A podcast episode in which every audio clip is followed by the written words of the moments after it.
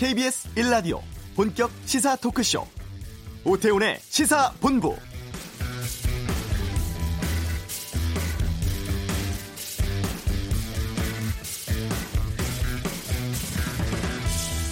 응급 환자와 보호자, 소방대원 등 7명이 탑승한 독도 인근 소방 헬기 추락 사고 닷새째를 맞고 있습니다.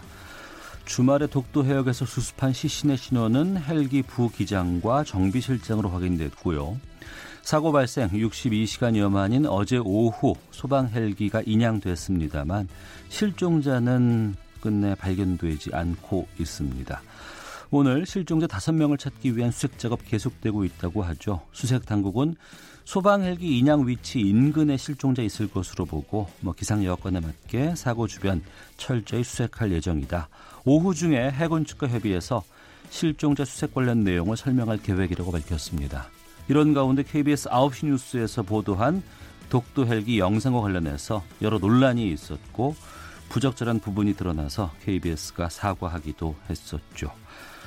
오태훈의 시사본부 잠시 후 이슈에서 전문가 연결해서 사고 원인에 대해 짚어보겠습니다. 코리아 세일 페스타 소식 경제 브리핑에 살펴보고요. 주요 정치 뉴스들 시사 구만리 시간에 사안별로 꼼꼼하게 짚어보는 시간 갖겠습니다. 외교 전쟁, 북한의 이단 도발, 또 트럼프 탄핵에 대해서 알아보는 시간 준비하겠습니다. KBS 라디오 오태훈의 시사본부 지금 시작합니다.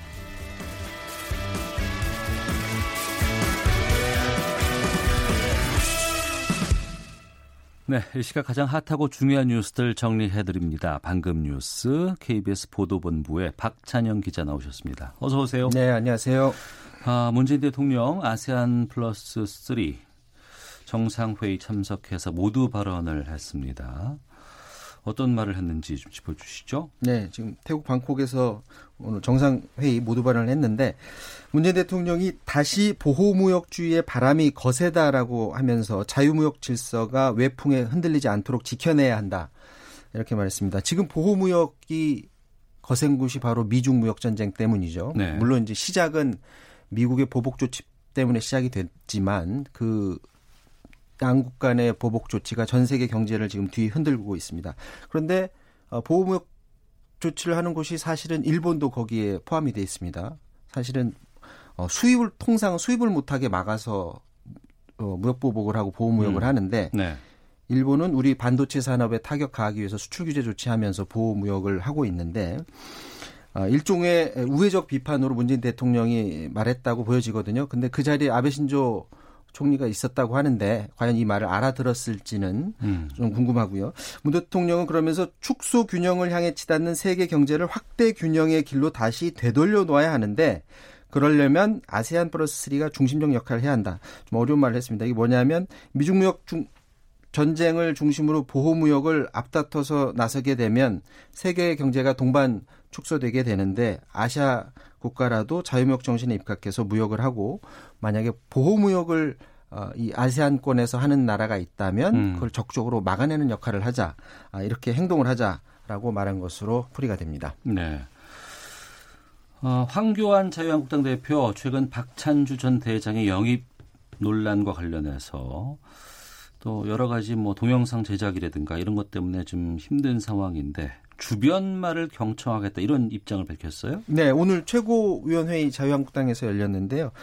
어, 뭐라고 얘기했냐면 최근 많은 질책과 고언이 있었다면서 이를 경청하고 있다. 이렇게 말을 했습니다.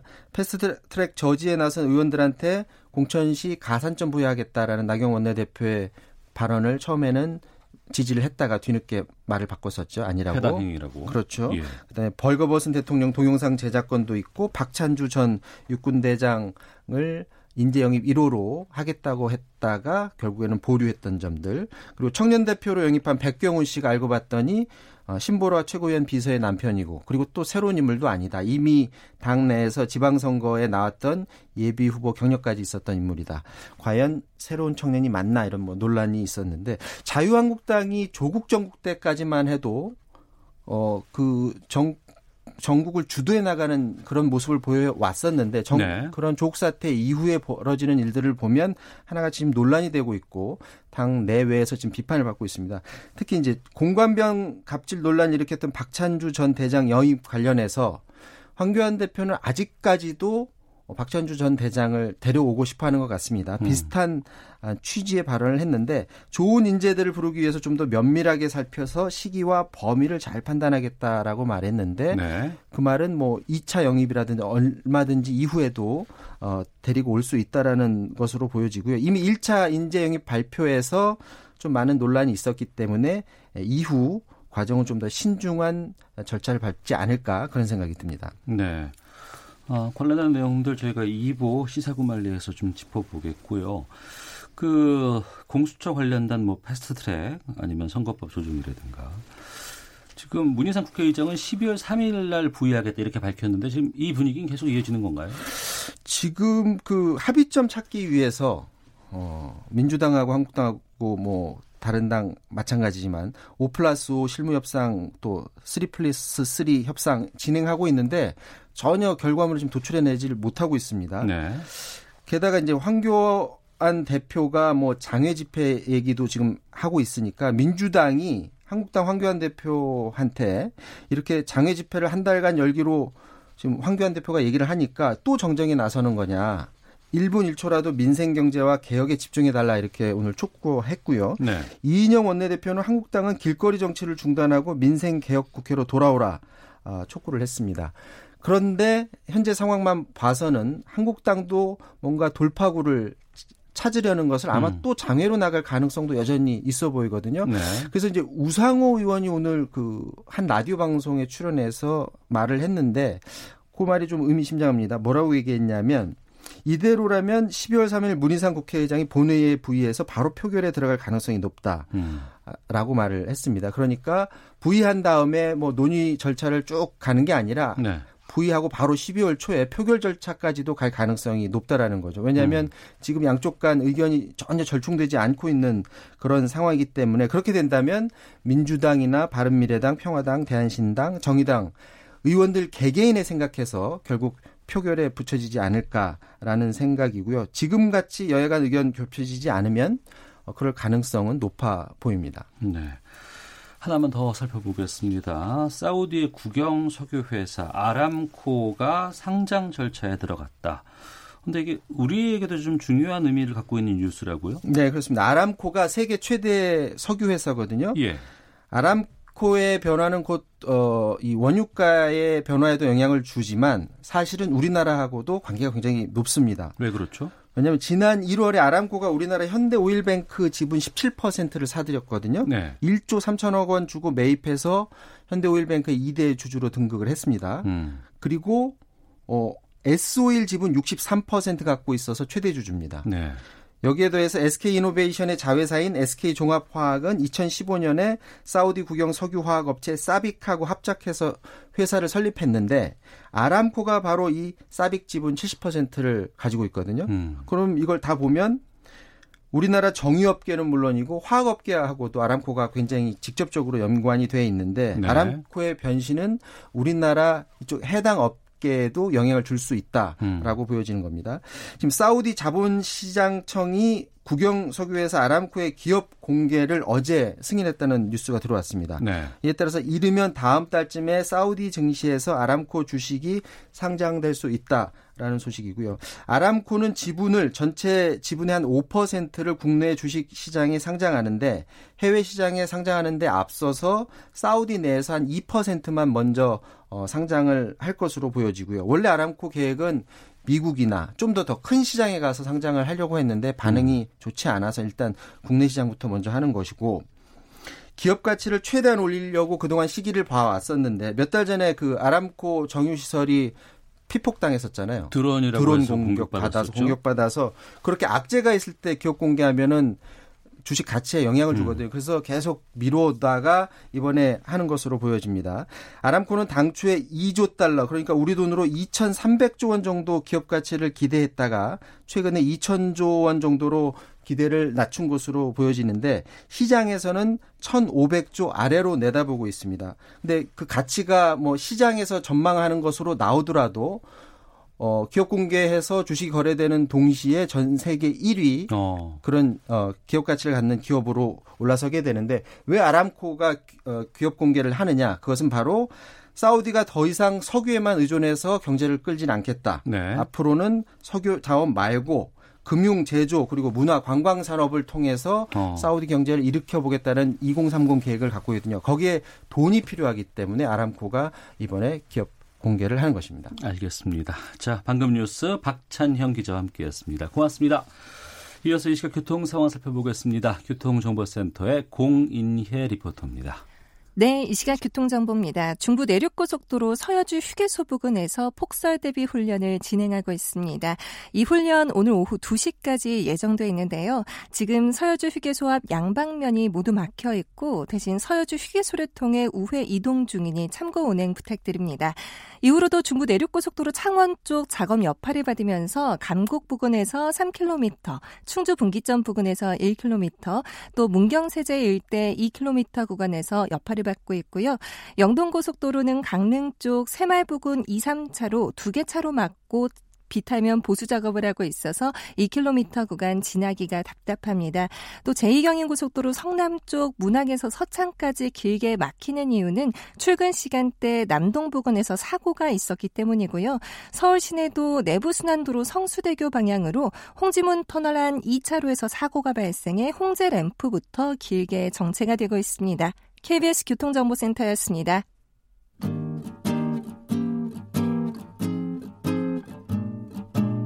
KBS 1라디오 오태훈의 시사본부 여러분의 참여로 더욱 풍성해집니다. 방송에 참여하고 싶으신 분은 문자 9730번으로 의견 보내주세요. 짧은 문자는 50원, 긴 문자는 100원의 정보 이용료가 붙습니다. 애플리케이션 콩과 마이케이는 무료고요.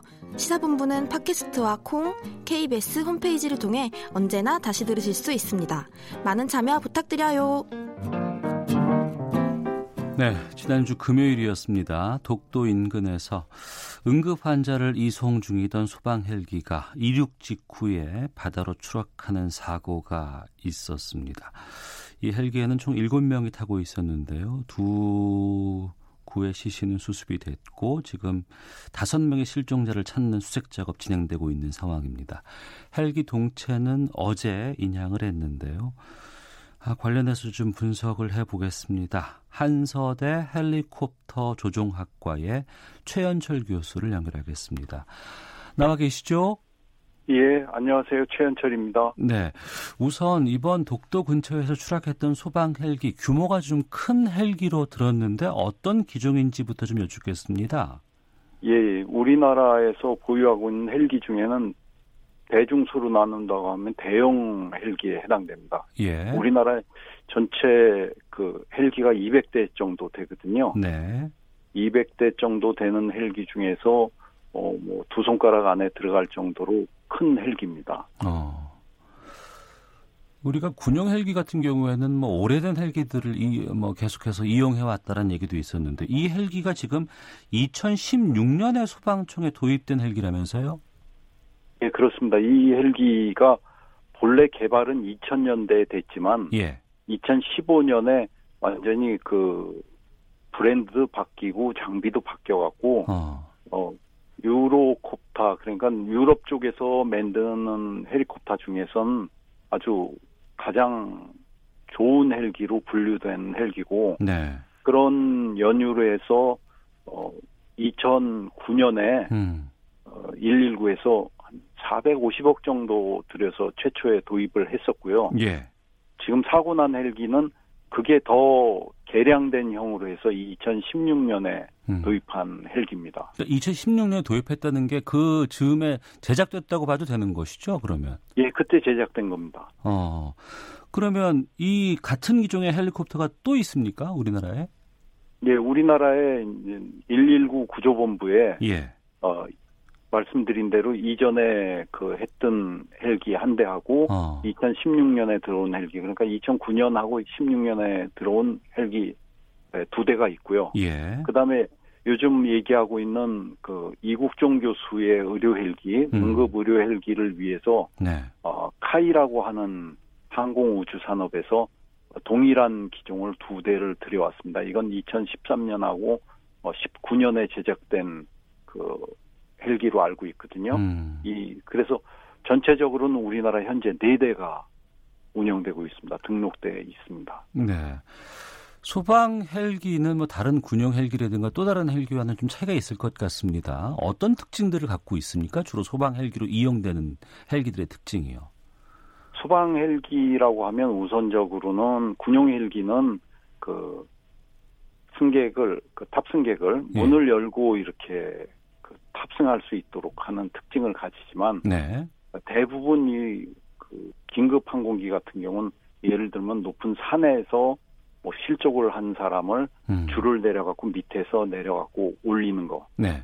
그다음에 어떤 그 불이 났을 때 밑에다가 그 물을 끌 수 있는 물 주머니를 같이 들고 가서 뿌리는 거 이런 특수 목적 때문에 네네. 네. 항공기에 뭐 사람 들어올릴 수 있는 장비를 우리는 호이스트라고 하는데 호이스트 그다음에 화물 인양할 수 있는 카고 후기라고 하는 거 음. 탐조 등 뭐 물탱크 야간에 운용할 수 있게 조종사가 야간에도 볼 수 있는 야간 투시경이라는 게 있습니다. 네. 투시경하고 투시경을 운용할 수 있는 모든 장비. 음. 그다음에 여객기에 있는 지상에 가까이 가면 이제 어, 벨이 울려갖고 네. 지상에 너무 멀리 가, 가까이 갔다 경보를 주거나 기, 기상이 나빠지면 기상을 확인할 수 있는 레이더 어. 이런 것까지 전부 장착이 돼 있는 여객기 수준의 어, 헬기로 생각을 하시면 됩니다. 예. 어, 헬기도 만들어진 지 그리 오래되지 않았고 또 그런 특징들을 다 갖고 있는 소방 헬기임에도 불구하고 이번에 사고가 났습니다. 예, 예. 이번 사고를 어떻게 보셨을지 궁금하거든요. 근데 기본적으로 예. 어, 헬기는 다른 교통수단이 못 가는 곳에 가는 게 기본적인 그 임무거든요. 그렇죠. 예. 어, 예를 들면 요즘 뭐 전방에 높은 고지에 군인들이 주둔하고 있을 때 거기 난방유 공수 같은 것도 헬기로 이렇게 밑에 달아서 올리거든요. 예, 예. 그 때문에 안전 활동이 조금이라도 부족하면 사고로 연결될 확률이 상당히 커집니다. 네. 여기서 안전 활동이라 그러면 뭐 정비, 조종사 훈련, 음. 상황 판단 훈련 이런 재반 문제를 포함을 하고 있죠. 그래서 이 기회가 헬기 안전을 도모하는 계기로 전환이 되었으면 좋겠다고 이렇게 생각을 하고 있습니다. 네. 사고 원인에 대해서 언론 쪽에서 여러 가지 얘기들을 지금 검토하고 뭐 좀 보도를 좀 하고는 있습니다. 그런 것들을 좀 종합적으로 보셨을 때, 어, 최 교수께서 보시기에는 뭐라고 지금 뭐 단언할 수는 없습니다만 추측할 수 있을까요? 예, 뭐 사고 원인은 워낙 뭐 보도가 많이 나와서 잘 아시겠지만 세 가지로 크게 구분합니다. 예. 사람이 잘못하거나 어. 헬기 자체에 문제가 있거나 예. 주변 환경이 나쁘거나 아니면 이 세 가지가 혼합돼서 발생되거든요. 네네. 이 세 가지를 다 지금 예단할 수 없는 게 음. 2016년에 요 지금 사고 난 헬기하고 동종의 헬기가 어 중간에 그 동력을 전달하는 계통에 부품이 균열돼 갖고 그걸로 해서 날개가 떨어져 나가면서 추락해서 사고가 난 게 있기 때문에 네. 우리가 어 항공기의 기체 문제라고 얘기를 할 수도 있고 두 음. 번째는 음. 이제 2011년도에 우리나라 제주에서 네. 어 순경 여경께서 어 좀 몸이 많이 아파갖고 그 분을 어, 탑승한 후에 이륙하자마자 음. 요번하고 똑같이 한 2분 만에 바다로 들어갔었습니다. 네. 이때도 이제 어, 그 항공기 문제가 많았다 얘기를 했는데 결국은 이제 비행 착각으로 음. 조종사가 어, 바다로 하늘로 생각을 해서 들어갔다. 네. 이렇게 사고 결과가 나왔기 때문에 인적에 관련된 부분도 음. 배제를 할 수 없습니다. 그리고 환경적인 부분은 2013년에 이제 잠실에서 어 뭐 아파트에 이제 헬기가 충돌해서 했을 예, 때 예, 예. 안개 속에 들어가서 추락을 했거든요. 예. 그래서 현재로 볼 때는 뭐 기계적인 요인도 있었고 유사 유사한 사례 어. 사람이 잘못한 것도 있었고 안개 같은 환경도 있었기 때문에 어, 세개 다는 배제할 수 없지만 현재 안개에 관련된 부분은 음. 바람이 뭐 그렇게 셌다라고는 얘기는 하지만 네. 어, 동영상 촬영된 걸 보면 그렇게 흔들거리지 않고 들어갔고 네. 흔들거리지 않고 나왔기 때문에 물적인 요소, 인적인 요소 두 가지를 집중적으로 어, 봐야 될 걸로 판단되고 있습니다. 네. 그 앞서서 여러 가지 가능성 중에서 그 비행 착각 말씀하셨지 않습니까? 예, 예. 이게 뭐 버티고 현상이라는 것과 같은 건가요? 예, 예. 버티고를 이제 우리는 비행 착각의 일부로 이제 얘기를 하는데 예. 뭐 어, 용어로 하면 공간 정의 상실이라 그럽니다. 그러니까 공간에 내가 내가 어느 위치에 있는데 어. 내 위치를 정확하게 이해를 못 한다는 거죠. 예, 예. 를 들면 우리가 기차를 타고 있을 때 음. 기차가 내 기차는 안 움직이는데 옆에 기차가 움직이면 움직이는 것처럼 보인다든지. 네네. 네. 또 저희가 극장에 갑자기 들어가면 몇 분간 이게 그 주변이 안 보인다든지 이런 게 어. 이제 다 착각이거든요. 예, 예. 그 과거에 우리나라 공군 같은 경우 강릉에서 출격해갖고 바다로 추락했던 저기 전투기가 음. 몇번 있었고 이때도 버티코로 추정됩니다. 그러니까 네. 다시 설명드리면 뭐냐면 어, 비행기가 밤에 깜깜한 밤에 비행을 하게 되면 음. 속도 같은 걸 제대로 우리 인체 평형계관이 인지를 못 해갖고 네. 하늘을 바다로 착각을 하는 겁니다. 어. 그래서 본인은 어, 바다로 비행기는 향하고 있지만 네. 본인은 이제 하늘로 가고 있다. 어. 그러니까 상승을 하고 있는 걸로 인지를 하고 있지만 비행기는 이제 밑으로 내려가서 물에 접하는 그런 사고들이 있었습니다. 예, 그걸 비행 착각 현상이라고 예, 우리가 예, 예. 일컫는 거군요. 자, 이번 독도 인근 헬기 추락 사고에 대해서 한서대 헬리콥터 조종학과 최현철 교수와 말씀 나누고 있습니다. 응급 환자가 있다는 신고를 접하고 이제 새벽 아, 밤 11시 반에 이제 추락한 헬기가 이제 이륙을 했다고 하는데 이 한밤에 헬기 운행하는 것 어떨까요? 어떻게 봐야 할까요, 이걸? 근데 뭐 국민의 생명을 그 보호하고 예. 이런 의료 행위를 하는 거에 있어서는 어. 당연히 해야 된다고 생각을 합니다. 그리고 헬기는 그런데 용도로 쓰고 있기 때문에 네. 하는 것은 문제가 없고 특히 이제 이번에 그 사고가 발생된 헬기 같은 경우는 그런 것을 전부 극복할 수 있는 계기가 장착돼 있기 때문에 그 야간에도 야간 운행 가능한 기종이라는 거죠? 예, 그렇습니다. 운행하는 예. 데는 문제가 없습니다. 어. 어, 헬기 추락 사고가 좀 꽤 나는 것 같다라는 생각이 들기도 하거든요.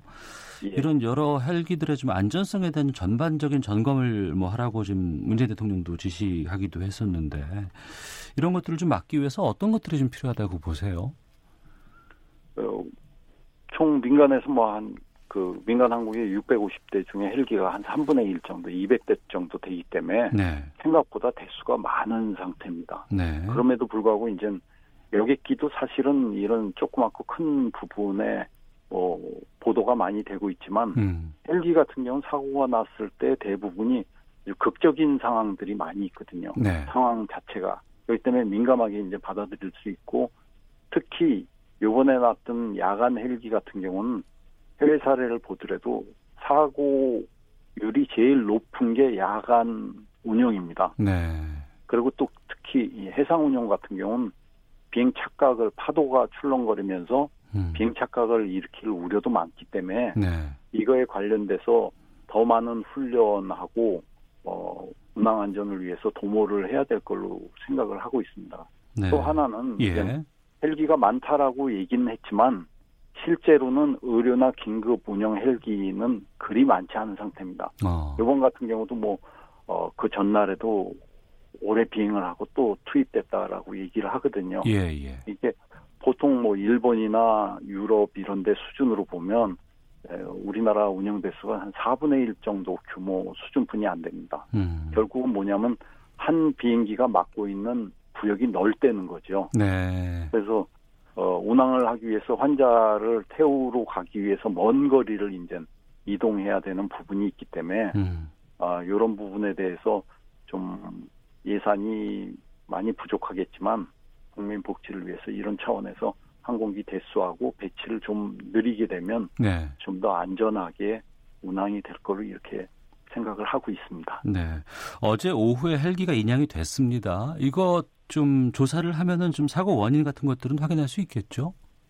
네, 그렇습니다. 뭐 제가 보기엔 한 길면 보름 아니면 열흘 정도 소요될 건데 왜 그러냐면 네. 이제 바닷물에서 나왔기 때문에 한 2, 3일을 음. 어그 일반 민물이라고 하나요? 거기서 네. 이제 세척을 하고 그대로 놔두게 됩니다. 어. 놔둔 후에 자료를 추출하고 해석하고 그걸 애니메이션화 시켜야 됩니다. 왜 그러냐면 이건 각각의 데이터는 수치로 나왔기 때문에 네. 이걸 그 어, 화면화 시키지 않으면 상황이 안 나오기 때문에 이것까지 하면 어 보름 길면 보름 정도 되면 음. 상황이 상세하게 나옵니다. 그런데 어 만약에 이게 많이 충돌 때 충격으로 인해 갖고 많이 손상이 되었다고 하면 우리나라에서 못하고 네. 이걸 제작국으로 이제 프랑스를 갖고 가게 되면 요거보다는 한 1, 2, 어, 하루 이틀 정도 더 걸릴 거고 이제 이게 블랙박스라고 하는 오렌지색으로 된 박스 내에 예. 음성하고 비행 정보가 더, 다 들어 있습니다. 음. 음성 조종사들이 뭐 그때 당시에 어, 교신이나 정부 조종사가 얘기했던 부분들 네. 플러스에서 어, 비행 정보를 연결을 시키면 음. 정확하게 나올 걸로 이렇게 판단되고 있습니다. 알겠습니다. 자 여기까지 말씀 듣겠습니다. 고맙습니다. 예, 감사합니다. 예, 한서대 헬리콥터 조종학과의 최현철 교수와 말씀 나눠봤습니다. 보노보노님께서 배든 헬기든 바다에 빠지면 사람 구하기가 참 힘듭니다. 안타깝습니다라는 의견도 보내주셨네요.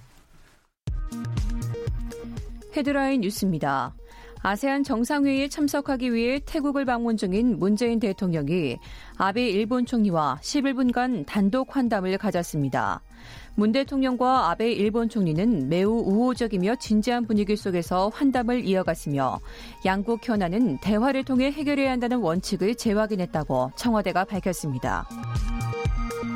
조국 전 법무부 장관이 청와대 민정수석 시절 유재수 전 부산시 경제부 시장에 대한 감찰을 중단시켰다는 의혹과 관련해 검찰이 오늘 금융위원회와 업체 두 곳을 압수수색하고 있습니다.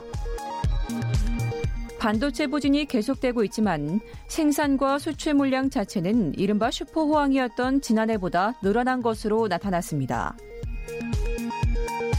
실거래가 9억 원에 초과하는 고가 주택을 보유한 1주택자들은 이르면 다음 주부터 한국주택금융공사와 주택도시보증공사의 전세대출 공적 보증을 받을 수 없게 됩니다. 이른바 기무사 개혁령 문건을 공개한 군인권센터가 지난주에 이어 추가 제보를 받았다며 촛불 집회가 한창이던 2016년 11월부터 12월 사이 국군 기무사령부 정보융합실이 작성한 11개 문서의 목록을 공개했습니다. 지금까지 헤드라인 뉴스 정한나였습니다.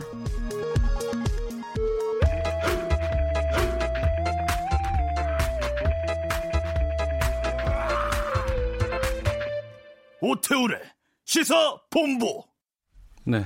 앞서서 방금 뉴스에서 저희가 그 아세안 정상회의 참석 관련된 말씀을 좀 드렸는데 속보가 들어왔습니다. 태국 방문 중인 문재인 대통령이 아베 일본 총리와 11분간 단독 환담 가졌다고 하는데 2부에서 좀 저희가 좀 자세히 짚어보는 시간 갖도록 하겠습니다. 매주 월요일 알기 쉽게 경제 뉴스를 풀어보는 코너입니다. 경제 브리핑 참 좋은 경제연구소 이인철 소장과 함께하겠습니다. 어서 오십시오. 예, 안녕하세요. 예. 한국 판 블랙 프라이데이라고 불리는 코리아 세일 페스타가 11월 1일부터 시작됐다고 하는데 어땠어요? 첫 주말 분위기는 양극화예요. 어. 그러니까 일부 유통업체가 정말 과거 전 예전만큼 이제 개업했을 당시만큼 싸게 팝니다. 이런 네. 데는 북적북적 됐어요. 그런데 정작 아, 나는 내가 살 물건이 뭐 의류다, 신발이다. 타겟을 정해놓고 가보면 음. 할인이 잘 안 되는 경우가 많아서 네. 허탈해 하시는 분들도 더러 있었습니다. 어쨌든 올해로 5회째를 맞고 있는데 11월 1일부터 3주 남짓 오는 22일까지 진행이 됩니다. 네. 근데 홍보가 너무 덜 됐어요. 첫 주말인데도 불구하고 잘 모르시는 분들이 너무 많았었고요. 그러다 보니까 오히려 미국의 블랙 프라이데이나 중국의 광군제를 기다린다. 이런 분들도 꽤 많았어요. 어쨌든 이제 한국판 블랙 프라이데이 코리아 세일 페스타는 사실 2015년에 메르스 사태 당시에 중동 이 중증호흡기 증후군 때문에 사람들이 바깥 외출을 안 했어요. 음. 그 때문에 이제 급조해서 정말로 좀 소비 침체를 타개하기 위해서 정부 차원에서 2주 정도 시작된 게 그 첫 해였고요. 이후로 이제 정부 주도로 하다 보니까 야, 등 떠밀려서 하는데 할인폭이 크지 않죠. 그러다 보니까 좀 소비자들이 좀 냉담한 반응이 좀 많았습니다. 올해로 5회째를 맡고 있어서 그 규모가 좀 커졌어요. 지난해는 한 450여 개 업체가 참여를 했다면 올해는 650여 개사로 한 뭐 40% 이상 참여 업체들이 늘었고요. 뭐 유통업체, 제조업체, 서비스업체 참여했는데 에, 이 지금 그 참여하는 업체들 이제 업체명, 행사 제품, 할인율 이제 확인해 보실 수가 있는데 이게 지금 기업별로 조금씩 할인하는 기간이 좀 달라요. 그러니까 코리아 셀페스터 홈페이지를 통해서 참조하시면 되겠습니다. 네. 이전과 달라진 점 같은 게 좀 올해 좀 있습니까? 그렇습니다. 예년과 많이 좀 달라지려고 좀 노력을 했는데요. 그동안 사회까지는 정부 주도였어요. 그래서 관주도 행사였다라는 비판을 받아왔는데 올해는 민간업계로 주도권이 넘어갔습니다. 그러다 보니까 이 유통업체들이 자발적인 참여가 늘고 있어요. 특히나 왜냐 유통업체들 지금 위기입니다. 음. 이 이마트의 경우에는 지금 창사일에 처음으로 2분기 적자 기록했거든요. 창사일에 처음이에요. 그게 네. 사람들이 사람들이 지금 마트에 가서 물건을 사는 게 아니라 물건만 보고 온라인 최저가를 검색한다는 거예요. 요즘 많은 분들이 그렇게 하시죠. 소비 행태를 네. 보이고 있더라고요. 맞습니다. 여기에다가 지금 각종 그 배송 전쟁이 정말 치열합니다. 음. 총알 배송, 이길 배송, 새벽 배송 뭐 해가지고 이 배송 전쟁에 대규모 투자를 하다 보니까 오프라인 매장을 직접 방문해서 물건 구매하는 비율이 뚝 떨어졌어요. 네. 이러다 보니까 유통업체들이 지금 대형으로 아주 이번에 사활을 걸고 있는 것처럼 몇백억 이상의 이벤트에 이제 아, 미끼 상품을 내놓으면서 이제 손님들 잡기에 이제 굉장히 에, 열을 올리고 있는데 어쨌든 이런 참여 형사가 이제 커진 만큼 소개 목적을 달성할 수 있을지는 좀 지켜봐야겠습니다. 예. 근데 이제 할인이 많이 돼야 이제 소비자들의 구매가 이어질 것 같은데 뭐 가전 제품이라든가 뭐 옷 이런 것들 좀 할인 폭은 어떻습니까? 맞습니다. 우선 역사가 좀 다른데요. 우리 추측하면 이제 미국 블랙 프라이데이 추수감사절 다음 날 11월 29일부터 시작이 돼요. 여기는 100년 역사가 더 됐고요. 예. 광군절 알리바바가 만든 건 이건 독신자의 날인데 2009년에 시작이 됐으니까 벌써 11년 차. 음. 우리는 5살이거든요. 그래서 이제 좀 업력이 좀 떨어지다 보니까 할인율도 그렇고 그런데 에, 사실은 그 이런 유통 구조가 좀 다른 것도 이해를 해야 될 측면이 있습니다. 왜냐하면 미국이나 이제 중국의 경우에는 물론 민간에서 주도를 했고 지금 대부분 자발적인 거예요. 어. 그러니까 미국은 백화점이 전체 제조업체로부터 물건을 떼와서 네. 그걸 연말까지 팔지 않으면 정말 재고가 돼요. 음. 그러니까 clearance sale이라고 해서 연말 되기 전에 넘기자 네. 이런 거였다면 우리나라는 좀 달라요. 우리나라는 이게 백화점과 같은 유통업체는 사실은 이게 임대업입니다. 음. 제조업체들한테 수수료 받고 네 임대 네. 수수료 받고서 재고는 절대 떠맡지 않습니다. 재고는 제조업체가 떠맡다 보니까 팔 재고가 없는 거예요. 음. 그러니까 제조업체들이 직접 참여하지 않으면 좋지 않고 여기에다가 광군지 알리바바는 온라인 몰에다가 전국 전 세계 75개국에서 각국 기업들이 입점시키려고 엄청나게 노력을 합니다. 네. 그러니까 우리 기업들, 우리 제조업체들이 세계 1, 2 가전 업체들이 있음에도 불구하고 국내에서 파는 것보다 오히려 이제 중국의 알리바바 몰에서 입점해서 파는 게 더 많으니까 음. 그쪽에다 공을 들이고 있는 겁니다. 네. 그 11월 1일부터 으뜸 효율 제품 관련해서 환급 사업 벌이는데 이게 또 연관이 좀 있을까요? 맞습니다. 이게 에너지 효율이 높은 제품 보급하고 내수 활성화 취하겠다라는 거예요. 정부가 네. 이제 가전 효율이 높은 이제 최고 등급 가전 제품을 구매할 경우 구매 금액이 10%예요. 음. 최고 개인당 20만 원까지 돌려받을 수가 있는데요. 네. 이게 11월부터 연말까지입니다. 어. 가전 제품 7개만 대상이 돼요. 그 7개가 뭐냐? 에어컨, 냉장고, 전기밥솥, 공기청정기, 제습기, 냉온수기, 김치 냉장고. 이 7개 품목인데 온라인에서 구매했다, 오프라인에서 구매했다 모두 가능합니다. 예. 다만 조건이 있어요. 이게 에너지 효율 등급 1등급만이에요. 어. 근데 에어컨만 예외입니다. 예. 벽걸이는 1등급이 맞지만 이 스탠드형은 에너지 효율이 굉장히 강화돼서 3등급까지 가능합니다. 어. 이거는 정부가 내주는 돈이기 때문에 예. 환급을 신청해야만 해요. 이게 11월 6일부터 내년 1월 15일까지 신청해야만 받으실 수가 있는 거고요. 음. 이게 지금 사실은 지난 8월부터 기초생활수급자에 대해서 이제 전기 요금 복지 할인 가구 신청을 해왔는데 이제 효율 높은 가전제품 사면 환급을 해주었는데 그 돈이 남아서 일반인한테 확대한 겁니다. 네. 이 할인이 아, 지금 이 에너지 효율 말고 네. 지금 여러 가지 할인들 지금 하고 있는데 자동차 쪽에서도 지금 가세하고 있다고요? 맞습니다. 자동차 값이 뭐 보통 한 10% 최고 20%까지 깎아주고 있어요. 어, 그럼 몇백만 원이잖아요. 몇 천만 원 깎아야 돼요. 아, 그래요? 그렇잖아요. 5천만 원이 20%면 천만 원이잖아요. 어, 그러네. 그러니까 이 지금 현대 자동차 포함해서 국내 5대 자동차가 아, 이제 자동차 할인이 굉장히 이제 사실은 인기 차종의 경우에는 할인이 조금 낮고요. 음. 3% 미만일 수도 있습니다. 그러나 대부분 한 10% 그리고 이 다섯 개 상용차의 경우는 최대 20%까지 깎아주고 있는데 정확하게 내가 원하는 차종 이게 확인하셔야 돼요. 네. 그리고 난 다음에 이게 무이자 할부부터 시작해서 저금리까지 이제 적용이 되고 있고 또 하나는 올해 마지막으로 지금 개별 소비세가 지금 다 같이 됩니다. 음. 이건 정부가 세금을 깎아주는 거예요. 네. 그러다 보니까 이것까지 혜택을 받으시게 되면 아마 내년에 자동차 교체하시려는 분들 앞당겨서 하시면 적게는 몇백만 원에서 뭐 적지 않은 이득을 보실 수 있습니다. 1636님께서 정부에서 생색내는 것 같습니다. 주말에 백화점 갔는데 세일하는 업체가 손에 꼽을 수준인데 이게 무슨 세일 페스타입니까? 이렇게 저도 저도 신발 사러 갔다가 예. 신상이라고 세일 하나도 안 해줬어요. 신상 상하고 왔어요. 새 상품은 안 깎아줘요. 안 깎아줘요. 어. 좀 이거 좀 제대로 된 할인 행사로 좀 자리매김하기 위해서 어떤 전략 필요할지 간단히 좀 말씀해 주세요. 예, 일단 목표하고 기대가 너무 커요. 어. 우리는 내수도 잡고 해외 관광객도 잡겠다는 거예요. 그리고 유통업체도 살리고 전통시장도 살리겠대요. 이게 모두가 다 만족시키는 정책이 없잖아요. 네. 그래서 저는 분명히 긍정적인 건 자발적인 업체들의 참여가 말, 많고 있다라는 건 분명히 긍정적이고 기업들도 사실 저로의 기회예요. 음. 소비국들을 위촉되는데 일본 제품 불매운도 겹쳐있잖아요. 애국심 마케팅, 할 저로 길게있기 때문에 물론 뭐 중국도 큰 시장이지만 물건을 파는 사람이 아니라 물건을 구매한 사람, 소비자 중심으로 가야 합니다. 알겠습니다. 자, 참 좋은 경제연구소 이인철 소장과 함께했습니다. 고맙습니다. 네, 감사합니다. 예. 잠시 후 2부 시사 구말리 그리고 외교 전쟁 코너 준비되어 있습니다. 뉴스 들으시고 잠시 후 2부에서 뵙겠습니다.